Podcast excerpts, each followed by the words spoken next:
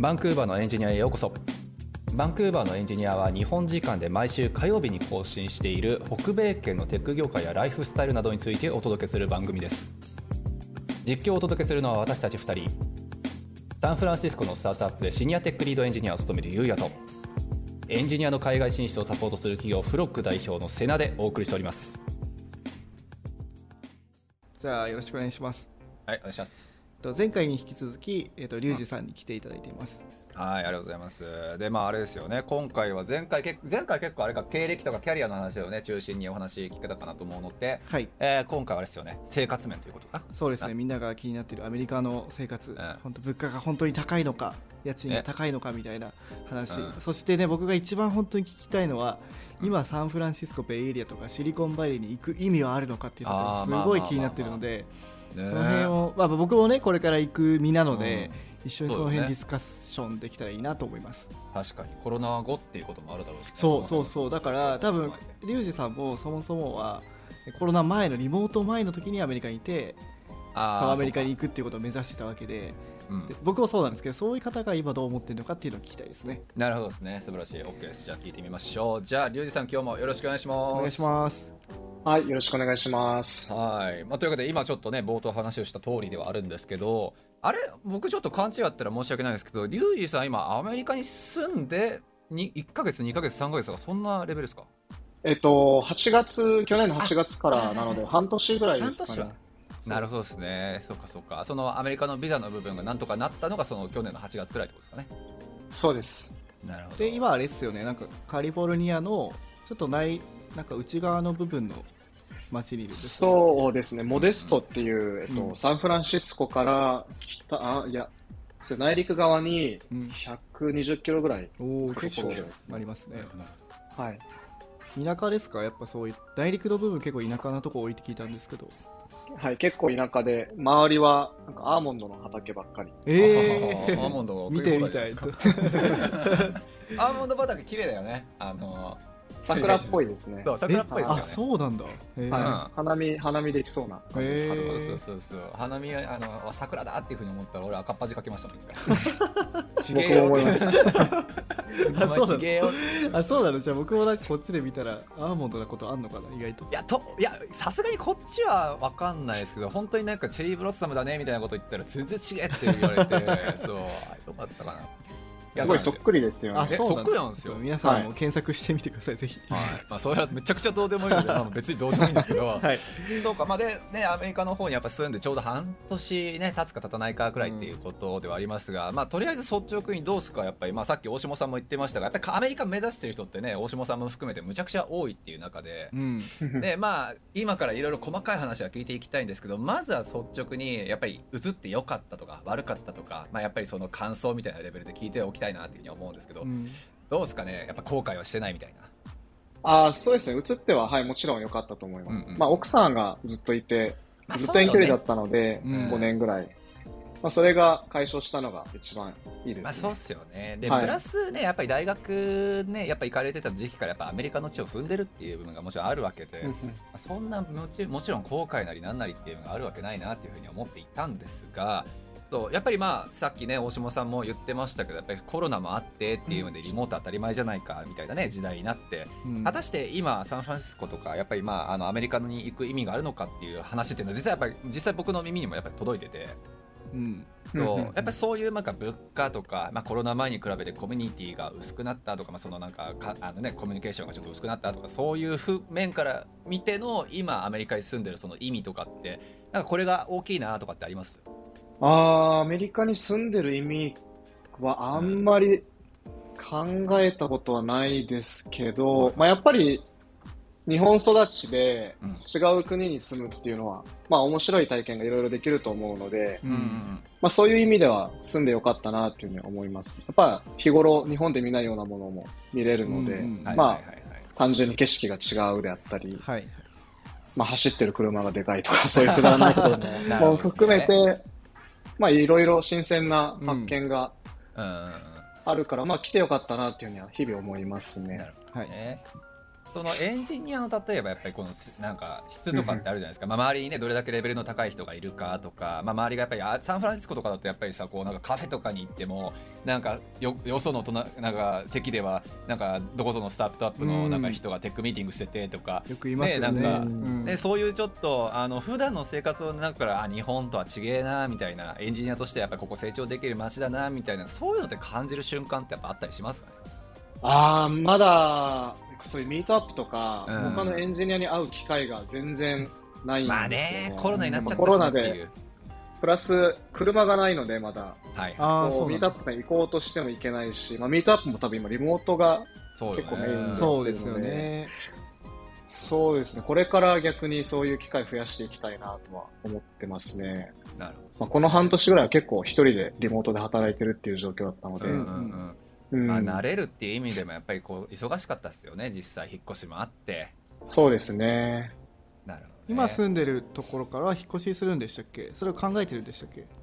はい、来年も、もうちょいベイエリアの方に、サンフランシスコの近くの方に引っ越そうかなとは思ってますね。ね。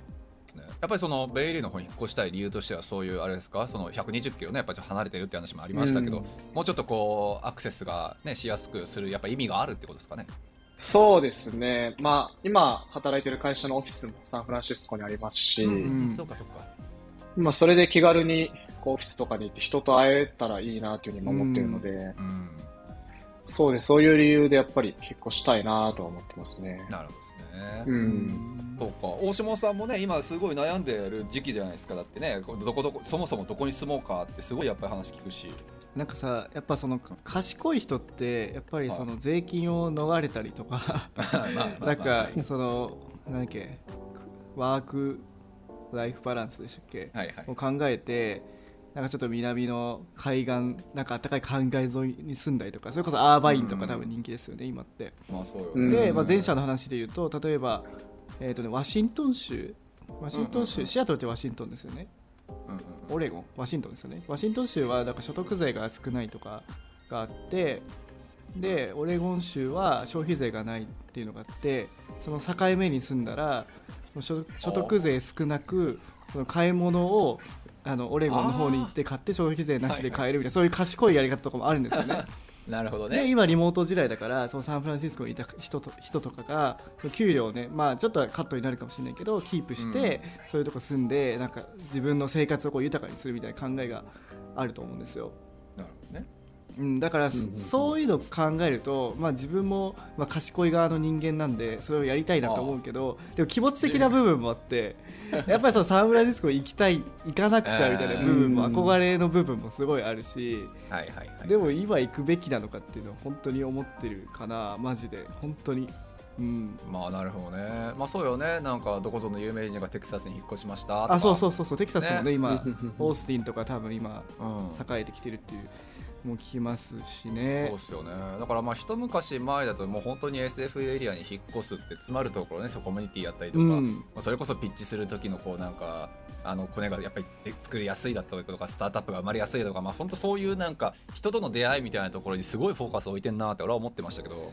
そもそもだってオフィス行かないと働けなかったですよねね前は。そうだよね。だからやっぱあの辺に住むしかなかったからいけなかったと思うけど。今ってもうほとんど多分リモート OK だと思うんですよね。まあ大手、一部の大手は多分まだ続けてますけどリモートじゃないの。うんなんかそういうの考えるとねねだからうん。それこそフロックのねうちのコミュニティのううちら界隈の中でもやっぱりバンクーバーとかにいながらアメリカで働いてそれから大島さんも含めだけど。っていうか来てる人もいますねやっぱアメリカからバンクーバーに来てる人もいますよね。あー。家族の家族のためにとかアメリカからバンクーバーか。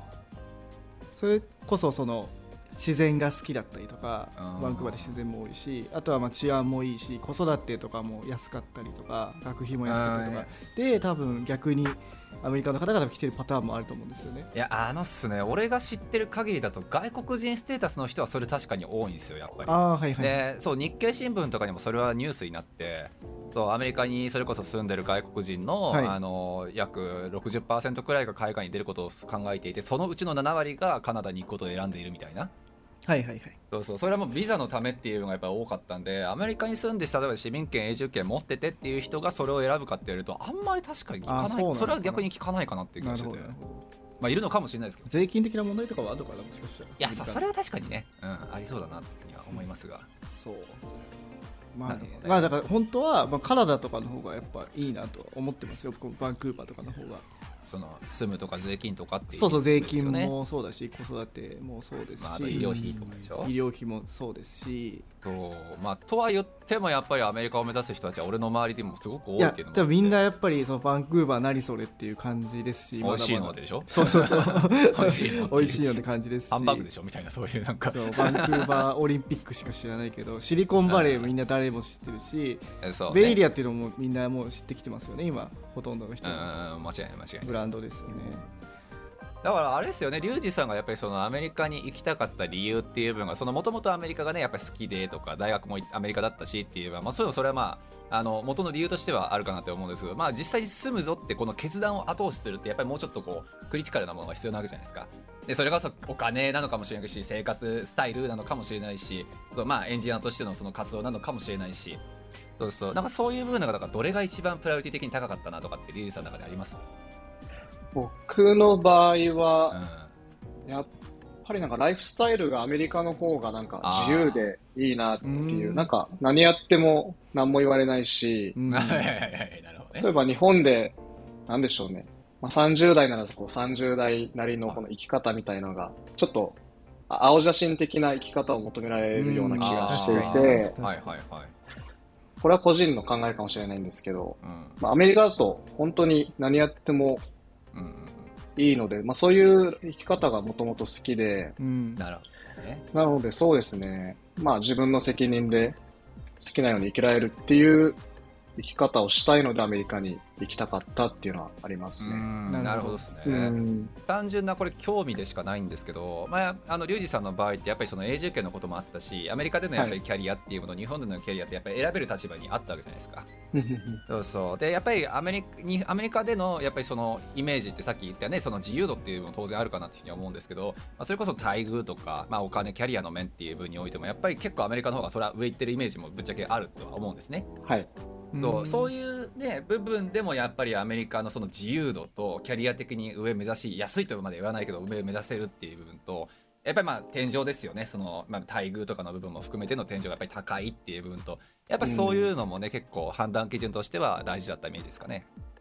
そうですね、収入はやっぱり大きいですねう。ん大きな判断基準ですね。そうはい。ですよね、アメリカのまあその、ね、生活費がどれだけ高かろうがっていう部分でもやっぱりそこはなかなかちょっと無視はできないということですよね。そうですね。そうだよね。だってシニアエンジニアの、ね、ベイエリアですよね、サンフランシスコとか行ったらかなり、はい。かなりですよね。日本と比べると、2倍ぐらいあのまああの物価もありますけど。そうです。フリーランスでやってた時の2倍、ですね、2倍はうん。提示していただきましたね。へー 200K までは届かないですよねさすがに。いあ、200K は届かないです。具体的な金額言った方がいいですかね。やなんかそのあの相相場感を教えていただければいい。ああ、そう、相場であれば、はい。これ、グラスドアとかで調べたので、はいはいはい、あの、そういうネット情報なんですけど、はいはい。シニアだと、おそらくベースが150とか、ううんんそれプラスで、多分この上場企業だと、RSU とかもらえるので、まあトータルのコンペンセーションでその 300K とかうん。おそらくはいもはい。らえると思いますけど、まあ、僕が働いてる会社はまだ上場してないので、ストッまあ、クオプションというベースだ形ですか？そこは。そうですね、うんストックオプションで、まあ、株いただいてっていう感じですね。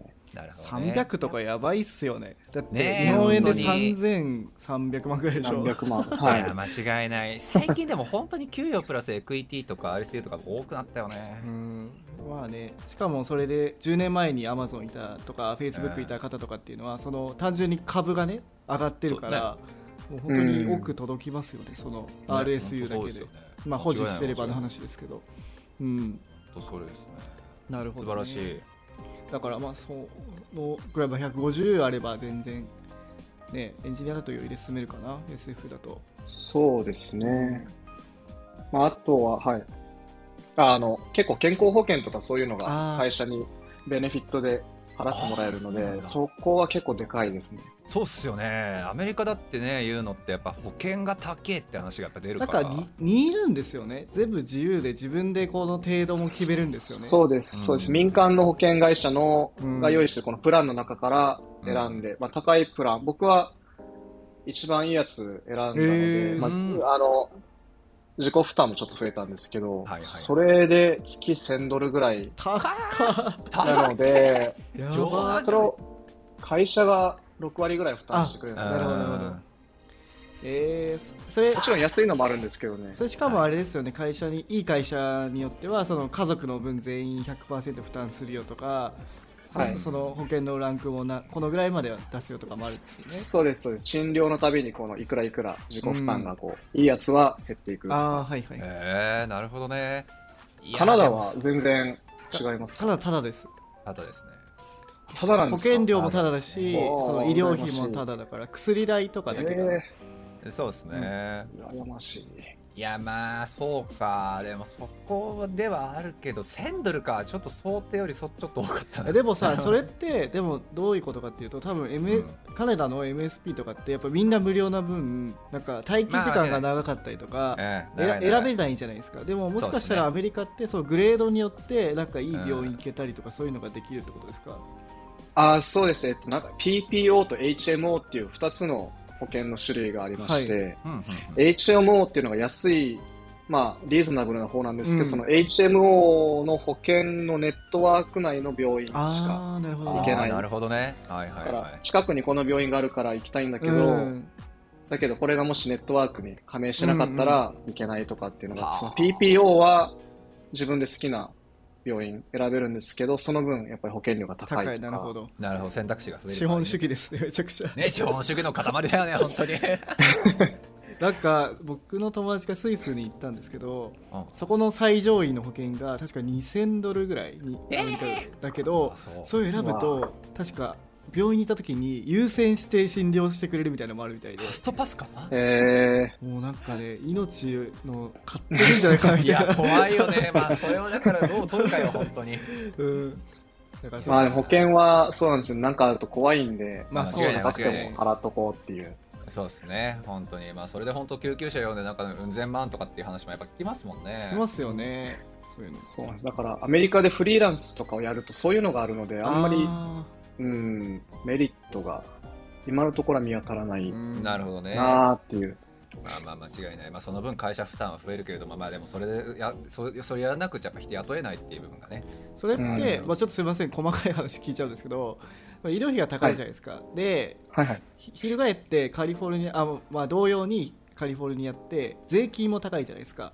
あの所得税もすごい高いっていう話聞いてでアメリカってあれですよね。あの州税と国の税があるんですよね。そうです。連邦税と州税、はい、州税となんかし市税、なんか住民税みたいなものが取られますね。はい。でカリフォルニアはそれが高いからどっちが高いの州税かな？州税みたいなし市民税というかな？が高いから州税、はい。高いからすごい取られるみたいなの聞いてそこでその医療費を高く保険料を高くしてたらそこから控除されるみたいなのもあるんですか？ああ、保険料はそうですね。なんか高なんか税金が高い高いって言われてるけどそれで保険料を別に高くしとけば、それで控除されて相殺されればまあそこまで考えなくてもいいかなって思ったんですよね言あうても控除分だけでしょ？まあちょっとあ、ですよねわかんないですね。それ僕も調べないといけないです。聞くところによると本当30%、40%とか当たり前だみたいな、30%、30%ぐらいは取られてます。うんだからね2000万1000万もらっててもね300万持ってかれてるでしょ？2000万で600万でしょ、とかだからもう結構えぐいなと思って。えぐいね。なるほどな。いやだから本当に賢く生きなくちゃいけない国ってことですよね。うんお金ですねやっぱり。お金ですね。お金ですよ。資本主義ですね。お金は大きいですね。間違いない。大事だと思います。はい。そっか。でも大下さんも今さそういうまあ税金の部分とか州税の部分とかもいろいろ含めてたりはあるけどもいろんな今国のこ国とか州とかあの住むとこの候補っていろいろ考えてるわけじゃないですか。はい。と今どうすか実際。今話を聞いてみてっていうのももちろんそうですし、えっとね。なんかね。じゃあ僕の今のあのお候補地を発表します。お願いします。えっと えまずはアーバインっていうところなんですけどもそこはカリフォルニア州の、えっと、LA のちょっと下にあるところで、うんえっと、オレンジカウンティって呼ばれで有名な OC っていうんですっけでうん有名なところなんですけど、そこはなんて言ったって治安が全米一位らしいんですよ。へえで最近日本人のあのツイッターとかのアメリカ住んでる方とかもそこに移住してる方も結構いて、へうん。でまあ、気候もいいですし、うんまあ治安もいい。でもめっちゃ高いですけどその代わりやっぱ高いし、えまあそうよね。あとは、中国人が結構多いみたいやっぱりまあそりゃそうだよね。治安よくってさ、うん。あのーね高いってもうもうチャイニーズしかいないんじゃないかって思っそうやっぱちゃうくらいの。お金持ちの方がみんな物件を買い漁ってるらしくて、うん。うん。だからその海外感は味わえないかなみたいななるほどね。ところですね。アーバインは結構日系の大きいスーパーとかも確か近くにあると思うので、あそうなんですね。はい。いろいろ日本のものは手に入りやすいかなと。なんかあの海岸までもう10分ぐらい車で10分ぐらいまで行けるじゃないですか。なんかああいうのもすごいいいなって思ったのとあとはなんかこっちって基本的に子供の送り迎え全部車でやんないといけないんですよ。うん大人がやんないといけないんですよ。だから子供一人で歩いてとかって絶対なくて。でアーバインはそれもしなくてもいいぐらい治安がいいみたいな都市伝説もあっマジで？て市内がでも実際はルールだからしなくちゃいけないけど、しなくちゃいけないけど別に近場だったらもういいよみたいな感じでそそれぐらい治安がいいみたいな都市伝説を耳にしました。もすごいね。なんかアメリカでっていうふうにやっぱ思っちゃうところはあるけど。うん、そ素晴らしい。こはまあ一つの候補地かな。でもちょっとでまあ会社の場所がサンフランシスコなんでちょっと遠いかなっていうのはあるんですけど、うん。え距離的には？どんくらい？距離的に？で LA から SF って車で何時間ぐらい？6時間ぐらいかかると思います。はまあなんかたまに週末行ったりししてる人もいますよねなんか。マジで？6時間か片道よね？なんかだって片道往復じゃなく6時間とか近いですよねアメリカってい。結構カジュアルにうん。行く人いますよね。うん、だその感覚が。からさっきの120キロってかなり近いですよね1時間半ぐらいうん。で着くと思います。時速100キロくらい飛ばすんかっていう計算をしてしまうのは。あでも いいのかでも。高速乗れば100キロぐらいするし、まあそうだよね。あとねやっぱりうん。テスラとかだから流行ってるんじゃないかなってちょっと思ってて、こう。あ、自動テスラ多いですね。自動ってめっちゃ楽じゃないかなと思うんですよね。あ5時間とか。そういうねはいはいはいはい、はい。あれ寝ちゃいそうで怖い。はい、で次が、えっと、やっぱり、はいえっと、ワシントン州。さっき言ったように、うえっと、州のその税金が安くてんでオレゴンに近いところに住めば消費税安く、うん。例えばコスコとかにね週末行って、はいはい。大量に物買ってで消費税安く抑えるみたいなのができる。けどなるほどね。でそこのデメリットはやっぱり天気が悪い。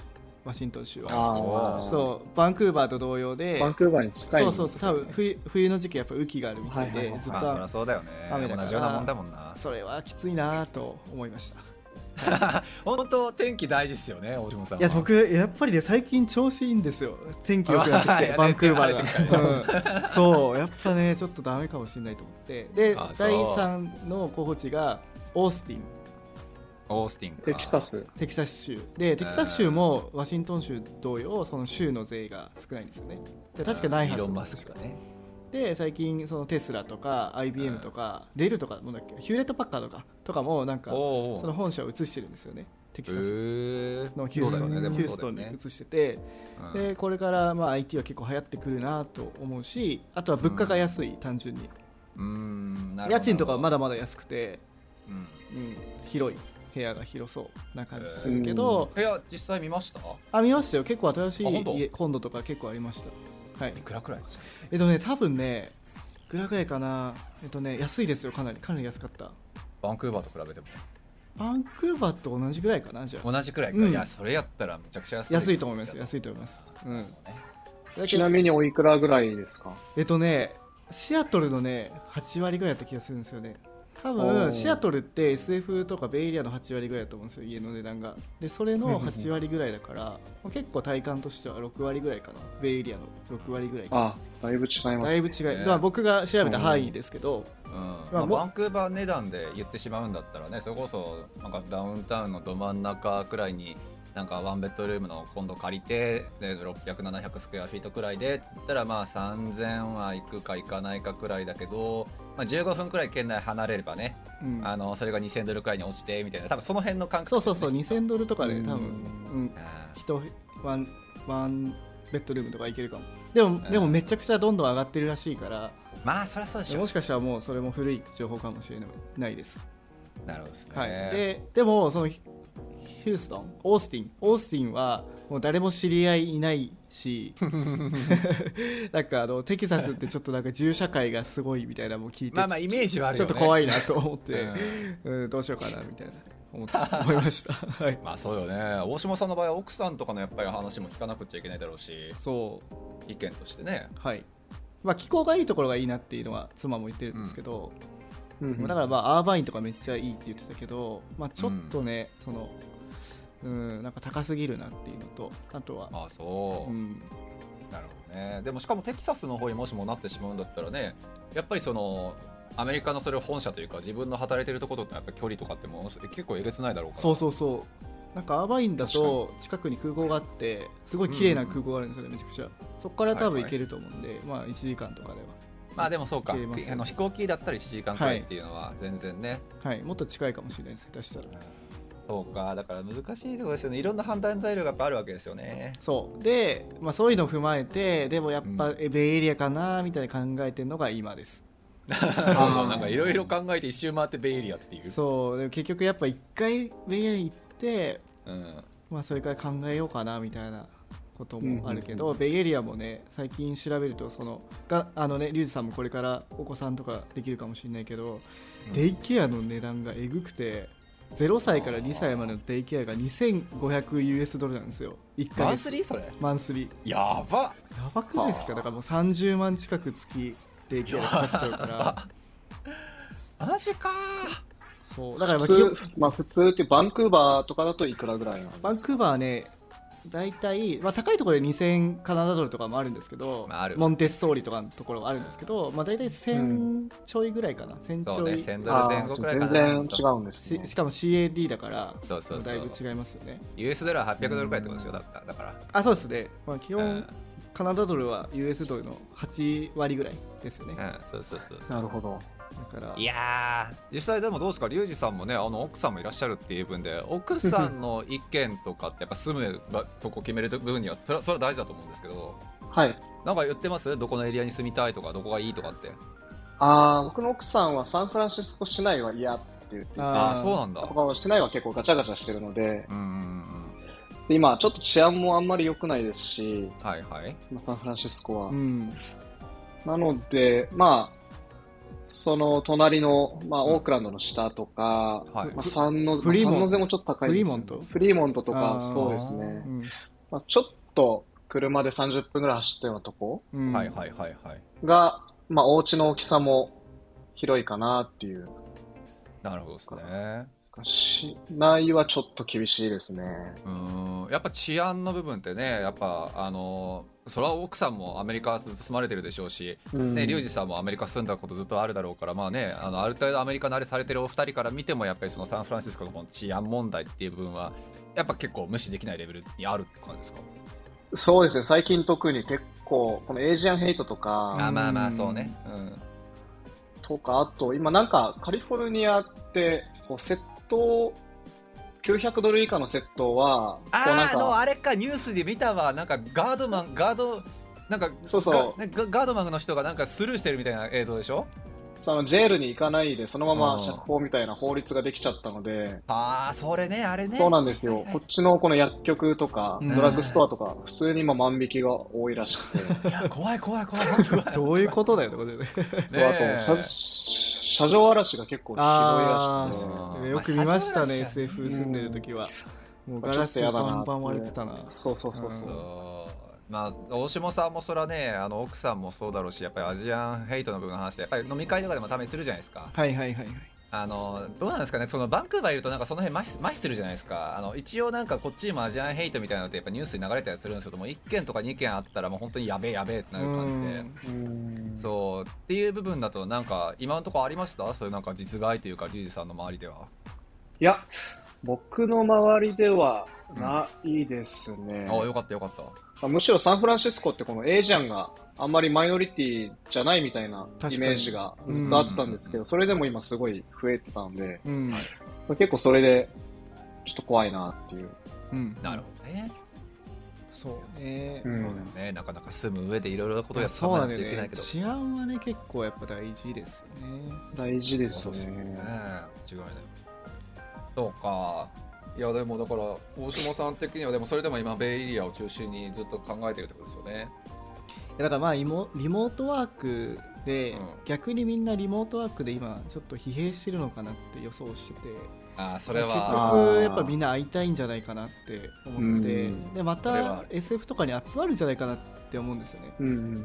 今後収まってくると結局できないコミュニケーションの取り方ってあるじゃないですか。だって僕とか瀬谷さんとかも毎週こうやってポッドキャスト話してるけど毎週普通に飲みに行ってますし最近とか。になると間違いないわ、はい、確かに、ね、だからそうやっぱそうリアルなこう会うっていうことはすごい大事だからうん。戻るとは思うんですけどね。いやそうよね、うん。あのちょうどこの間ねこっちのあのエンジニエンジニアというか、まあ、UIX デザイナーのことも喋ったんですけどその人も言ってましたよ。やっぱりリモート疲れが激しくて そうあのもう嫌だってなったから学校の先生とかってそういうちょっと人と会うことがベースの仕事に就きましたっていうのがいて。ちなみにリュウジさんなんかエリーさんって会ったことあります？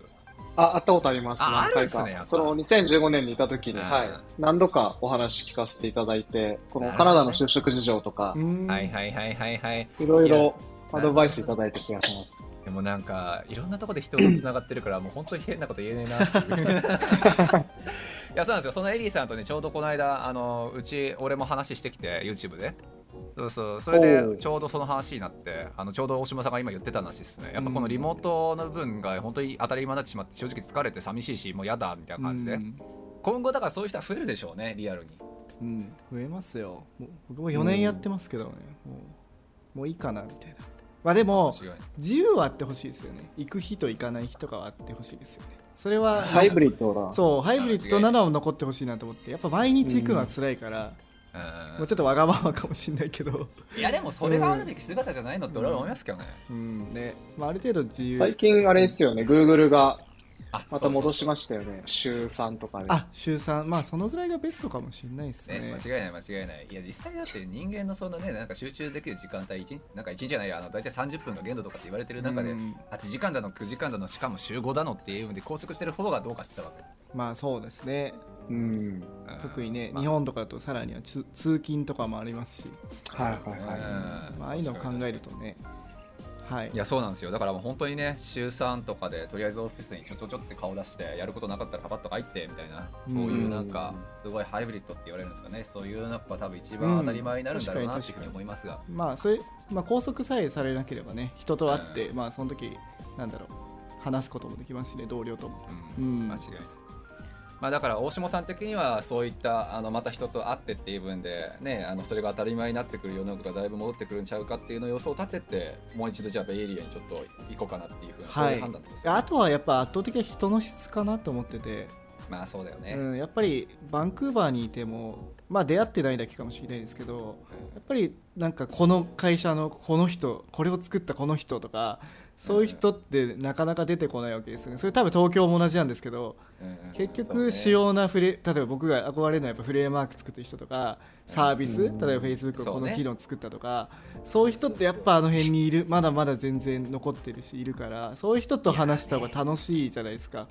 刺激がやばいっすよ刺激がやばいと思うし、うん。ねモチベーションにもなる、うん、ね、バンクーバーだってさ結局、まあまあ、この普通ポッドキャストで何度も言ってるけど結局真下がシリコンバレーやからってサンフランシスコだからっていうので結局そっち行っちゃうから。ああ逆にね。ねえだってあのスラックとかフリッカーとか作ったスチュアートさんなんかも、まあ、そこはあっちの方でね下の方に、うん。あのやっぱ渡ってっていうので向こうで大きくなったからスラックアメリカのもんみたいな感じになってるし、うんそうですね。そうまあでもやっぱりそういう部ものだと思うのよね。やっぱテックもそうだし、知知能もそうだしやっぱりお金もそうだし一箇所に集まっていくものだとは思うからまあ、まだまだ価値はあるかなと。なるほどね。じゃあ素晴らしい。ちょっとじゃあ大下先生のどこいつでしたっけ？じゅどどのくらい考えてるんでしたっけ？あ10月にあの面接があるので、うんうん、うん。まあ、それ以降ですね。はい。ということですね。面接ってあれだよね。そのあのビザの方の面接ね。あそうです。H1B ビザの面接があって、まあ確認程度のものだって聞いたんですけどそこでなんかリジェクトされるパターンはないらしいんですけど、はい犯罪起こしました。とかじゃないかそうそうそう。嘘ついてるとか。嘘ついてる。ななければ大丈夫だと思うんで、まあ、そこは通るとは思いますね。はい。素晴らしい。じゃあまあ半年くらい経った後にはもしかしたらリュウジさんとのあのフェイス2フェイスでお話がねできるあそうですね。機会いたいですね。そうですね、楽しみにしてます。うん。またラーメン食べに行きましょう。はい。いいですねちょっとラーメン事情詳しくなっといてください大下さんも。ラーメン師匠詳しいですよ。俺遊び行く時ちょっとラーメン、ま、巡りするんで、はいはい。あの全然あの詳しい方が周りにいるんではいじゃあちょっとさい最後にちょっとあのリュウジさんの今後のキャリアと直あそうね。近のゴールみたいなのを聞いてみたいんですけど。そうね。はい。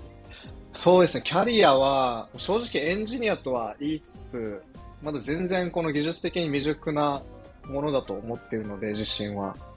やっぱりコンピューターサイエンスのまあ基礎知識とかも去年からやっと勉強しだしたような感じなのおでー、なるほど。まだまだもう成長しないといけないところが技術者としてあると思うので、そこはやっぱり埋めていきたいですね。はいうん。まあ、直近のゴールは、まあ、働き出したばっかなので、あの首を切られないっていうのが一番 直近のゴ間違いール、3ヶ月後に。うんプロベーションはまだ終わってない？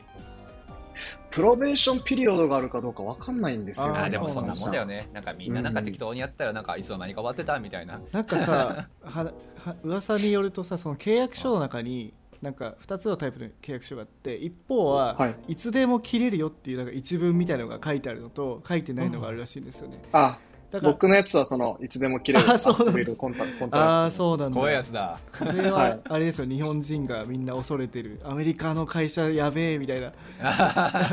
朝来たらなんか荷物整理されてたみたいなやつ明日から来なくていいようなやつでしょ、ああそっか。じゃあまずはね主要ななんかメンバーになって、うん。はい、会社の必要な人になることが大事ですね。うん。はい。まあ、最悪、首切られたらまた、どこが足りないか探して、はいそこで成長して違う会社行けばいいとあ思うので。それでそれもやっぱりあの SF とかのいいところですよね。いっぱい会社があるから、正直選び放題じゃないですかこちらとしては、ね。うん。本当それ。まあそうですね。まあ、勉強は怠らずにやっとけば、はい。っていう感じですかね。う。ん、そうだよね。やっぱビザーリいいな。俺も永住権欲しいなアメリカの取りましょう。そうですね。ビザは大変ですよね。結婚結婚しましょう。いやいやいや俺グリーンカードに7回連続落ちててもう嫌だってなってきたんですよ。あ、抽選 応募されてるんですね。はい、僕もしてましあたあ。そうでですか。こん今年はどうかな。はいじゃあはい。ちょっと長い時間ありがとうございました。そうですねありがとうございました。いえいえお呼びいただいてありがとうございました。今度またかあの。仕事慣れてきたらなんかまたいろいろ聞きたいと思うのでぜひまた遊びに来てください、はい、ぜひ、よろしくお願いします。はいよろしくお願いしますありがとうございましたありがとうございました。